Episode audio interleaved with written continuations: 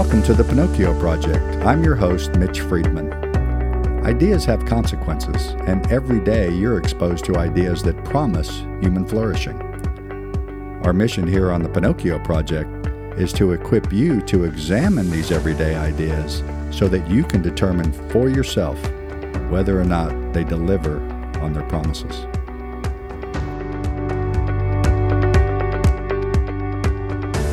Welcome to the Pinocchio Project. This is your host, Mitch Friedman. I'm joined, as always, by Jeff Olson. And uh, today we are not broadcasting from beautiful Lago Vista, but semi beautiful Cedar Park, Texas, which is just east of Lago Vista. Uh, we've set up our uh, traveling nomadic studio here for a variety of reasons, but we're happy to be broadcasting to you. Uh, as you know, we like to vet ideas that promise flourishing and we look at them through a biblical lens and uh, determine whether or not they can deliver. Uh, well, today, as we get started, uh, we're going to have part one of what I've called Pathways Broad and Narrow. And I'm taking this title and this theme directly from Jesus' words in the Sermon on the Mount, as recorded in Matthew chapter 7, uh, in verse 13. Jesus says, Enter through the narrow gate. For wide is the gate and broad is the road that leads to destruction. Wide and broad leads to destruction, and many enter through it. But small is the gate, and narrow the road, small and narrow, that leads to life, and only a few find it. So Jesus is talking here in uh, what we call contrasting couplets the wide and broad versus the small and narrow as relates gates that promise life. And what you'll see if you continue to read through the Sermon on the Mount, uh, Jesus talks about bad teaching, false teaching, uh, which paves the way for uh, wide and broad destruction. And then he will encourage his listeners uh, on the hillside to listen to him primarily, singularly, as the wise builders who build on the foundation that he lays. Well, I'm going to take uh, this theme of wide and broad and small and narrow and apply it to the local church of today. And today, in part one, the pathways broad and narrow, we'll talk about what it means to do a healthy search for a new church. Ooh, that rhyme, Jeff. Did you pick that up? Maybe we could lay down a beat with it healthy search for a boom, boom, boom, boom, new church. Do, do, do, do. Are you going to include all that? I think he's going to include it all. We'll see if it makes the cut. And what I want to talk about is uh, something that happened to my wife and I. Uh, we found ourselves looking, a shopping, if you will, from the Western mindset uh, for a new church family. Uh, after 18 years of my leading a church that we planted, meaning we started from scratch uh, with two other couples here in the area. And in 2019, we began a transition out. And in 2021, we transitioned out. Uh, and we weren't going to stay. That would be a disservice to the, the great guy that came in because I would be a, a shadow. I don't think I could ever do an emeritus well.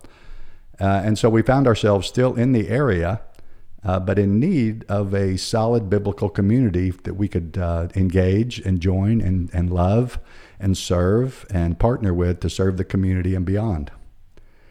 And quite honestly, uh, I've been a believer, I've been a follower of Christ since March 31st of 1991. So that's 31 years. And this was the first time in my history and also my wife's history that we've ever had to actually, here's that term, church shop. And it was really, really hard.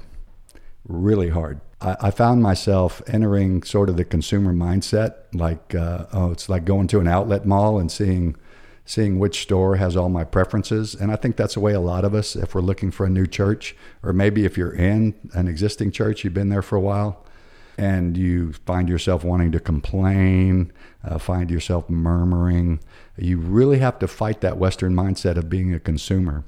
Uh, but as we as we searched in the area, and I've I've been here in the area for over 20 years, so we know uh, most of the churches and most of the pastors, and I love, and I've cried and I've laughed and I've bled with a lot of the pastors in the area. So we started going in and out of these churches, and we gave them a few weeks each time to see if there was like a good synergy, a good fit.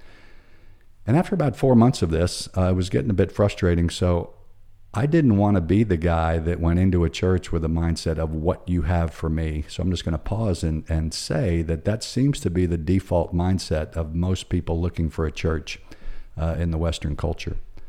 Uh, it's because we're we're bred to have so many choices. We're conditioned to have our preferences met, and we take that same mindset into looking for a church. Not that you shouldn't look carefully and evaluate very carefully. We'll talk about that in our next podcast. But you have to truly fight uh, the idea that the church is there to serve me and my preferences and what my family needs. Now, again, you must evaluate and assess uh, properly. So, what happened was after about four months of uh, church shopping, if you will, I didn't want to continue to feel like I was just some grimy consumer waiting for the right items on the buffet line to be placed. And so Sherry and I uh, developed uh, this, what I would call three legged stool upon which we would rest our membership. And let me just say right away, that's just an, that's just an image. You should never rest in your church membership. To be a member of a church is to be first a servant in the mission that that church is pursuing. But we developed this three legged stool, uh, which would provide a solid foundation for our membership. And uh, the first leg, and I would, off, I would argue that the most important leg, is any church's commitment to the historic, doctrinal, orthodox faith that's been passed down from Jesus to the apostles, from the apostles to the fathers, from the fathers to the apologists, and then in through the church as it grew throughout the world. And so you might say, duh, Mitch. I mean, that's a given. Well, ladies and gentlemen, it is not, and more and more so in the West. Uh, it is not a given that a church that calls itself Orthodox or Protestant, or in some cases even even Catholic, uh, holds to any kind of historic gospel. And we, we would say that, you know, the differences between Protestantism and Catholicism are marked in certain important areas. But don't ever assume as you walk into a church, if you're looking for a church, that uh, because it says, you know, we are non denominational or uh, we're associated with a denomination that's been historically solid doctrinally, don't assume for a second that that, that first leg of the stool, which is most important, uh, is being satisfied, is being built uh, for you to rest your membership on. So the first leg of the, of the stool. So what I'm doing here is I'm, I'm helping you to fight the idea that you have that I'm going into a church for my own purposes to have my preferences met or my family's preferences met. And I'm offering another idea about what it means to build a platform by which you can evaluate a, a church so that you can go in and connect and grow and serve. So, the first leg, again, is a commitment to the historic Orthodox Christian faith as passed down from Jesus to the apostles, to the fathers, to the apologists, and then distributive uh, throughout church growth throughout the centuries. The second leg of the stool, and this was uh, a bit surprising for us because we found this a difficult, almost as difficult uh, as the first leg of the stool to satisfy. Uh, the second leg of the stool was uh, a group of people, regardless of the size of the church, that, that seem to like each other and be willing to welcome other people in. And maybe like each other, welcome people in and want to care for one another. And maybe beyond caring for each other, maybe even loved each other enough to serve each other and go out into the community to love and serve that community together. This was a surprise to us. I mean, we are here in Texas, which is known for its hospitality, y'all. Uh, but it was really challenging for us very often as we would walk into a place and we would see heads down and uh, we would we would see closed circles and uh, we would see the people's backs uh, and you know I love people and the more people the better. So I'm always eager to engage and say hello and start a conversation. And most every church has what I would call the uh, uh, the purposeful intentional greeters which is fine. But in truth if you're the if you're a member of a of a healthy body uh, you should be a part of the hospitality team, whether or not you're part of the hospitality team. You should be looking for people to welcome in, give them some warmth, and usher them into the environment. And so, a, a, commitment to historic orthodoxy from the platform in teaching and all other doctrinal considerations, a community of people who likes, even loves, cares, and serves with each other, serve each other, and serve outside with each other. And then the third leg of the stool uh, is a place where you can, well, this was, was Sherry and I, we were looking for a place where Sherry and I could could use what the Lord has gifted us with, the experiences we've had, the ups, the downs, uh, the shaping that has have gone has gone through our Christian life uh, individually and together as a couple and a family, uh, and and that place, uh, that that particular body has enough expressions, both service inside the walls and outside the walls, where we can be used and not just used but used up uh, in our giftedness and our experiences and opportunities. So uh, I, we had to uh, form that sort of template as we continued our search.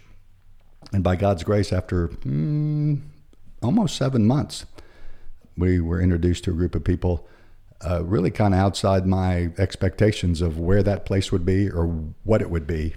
And we are nestled nicely in that body that's committed to orthodoxy.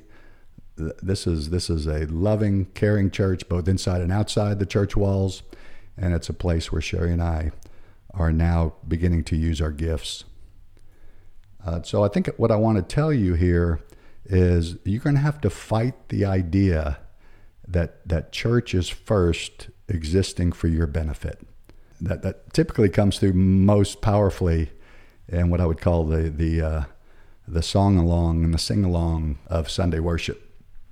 Uh, I can't tell you how many times as a pastor uh, people would pull me aside either after the service or at some point later, having coffee or lunch or in a small group time, and say things like, Well, you know, Sunday, Pastor, I, I just didn't get anything out of the worship. And so I always have things going on in my mind. Uh, sometimes they leave my lips, depending on how tired I am and the sarcasm meter. Uh, but what, what always pops into my mind when somebody says, You know, Pastor, last Sunday, I just didn't get anything out of the worship. What I immediately want to say is, well, that's okay. We weren't worshiping you. Uh, I mean, that's that's the that's the honest point of reference. So if you go into a worship service expecting for yourself to be satisfied, you've got the wrong referent. Uh, God is an audience of one, and we are there to extol him. That means to raise him high and sing his praises. We're there to show him our, our gratitude and our contentment for everything he's done for us in his son and everything he continues to do. So you're going to have to fight the idea, especially since you've been bred and conditioned in the West, that you will somehow be the most important player in this story because it will never be. And secondly, I want you to adopt a new attitude whereby you can form your own template if you're looking for a church, where your first impulse is to go to a place once you've, you've vetted their orthodoxy and once you've vetted the, the community, where you are willing to first serve before you sit. Uh, I kind of like that saying. It's a little too abrupt for most people in the West, but if I could have put that on a banner of the church I led, uh, I, the church I led was called The Journey, The Journey Bible Fellowship, a place where you can serve before you sit. Uh, not sure if that would have been a magnet, but you know, I never was much in, into a magnet as a church. I was about first the historic Christian doctrine of the faith, a community of unity, and then a place where we're serving together as a force for good, both inside and outside the walls. So, the broad path here, to go back to our theme, is to look or shop for a church like everybody else looks for one as a consumer. The narrow path is to enter with the attitude, evaluate with the attitude, and then engage with the attitude that I'm here to worship an audience of one and serve with all the gifts that God has given me out of gratitude for the greatest gift His Son has given me. So enter through the narrow gate, avoid the broad road. For the Pinocchio Project, Mitch Friedman signing off. Thanks so much for being with us on the Pinocchio Project today. If this podcast has value for you, please subscribe or follow, give us a five star rating, and share. If you have an everyday idea you'd like to submit for us to examine, simply email us at pinocchioprojectpod at gmail.com. We're on Twitter at Pinocchio Pod, or you can hit the links in the show notes below. Thanks again for listening, and remember, your everyday ideas have significant consequences.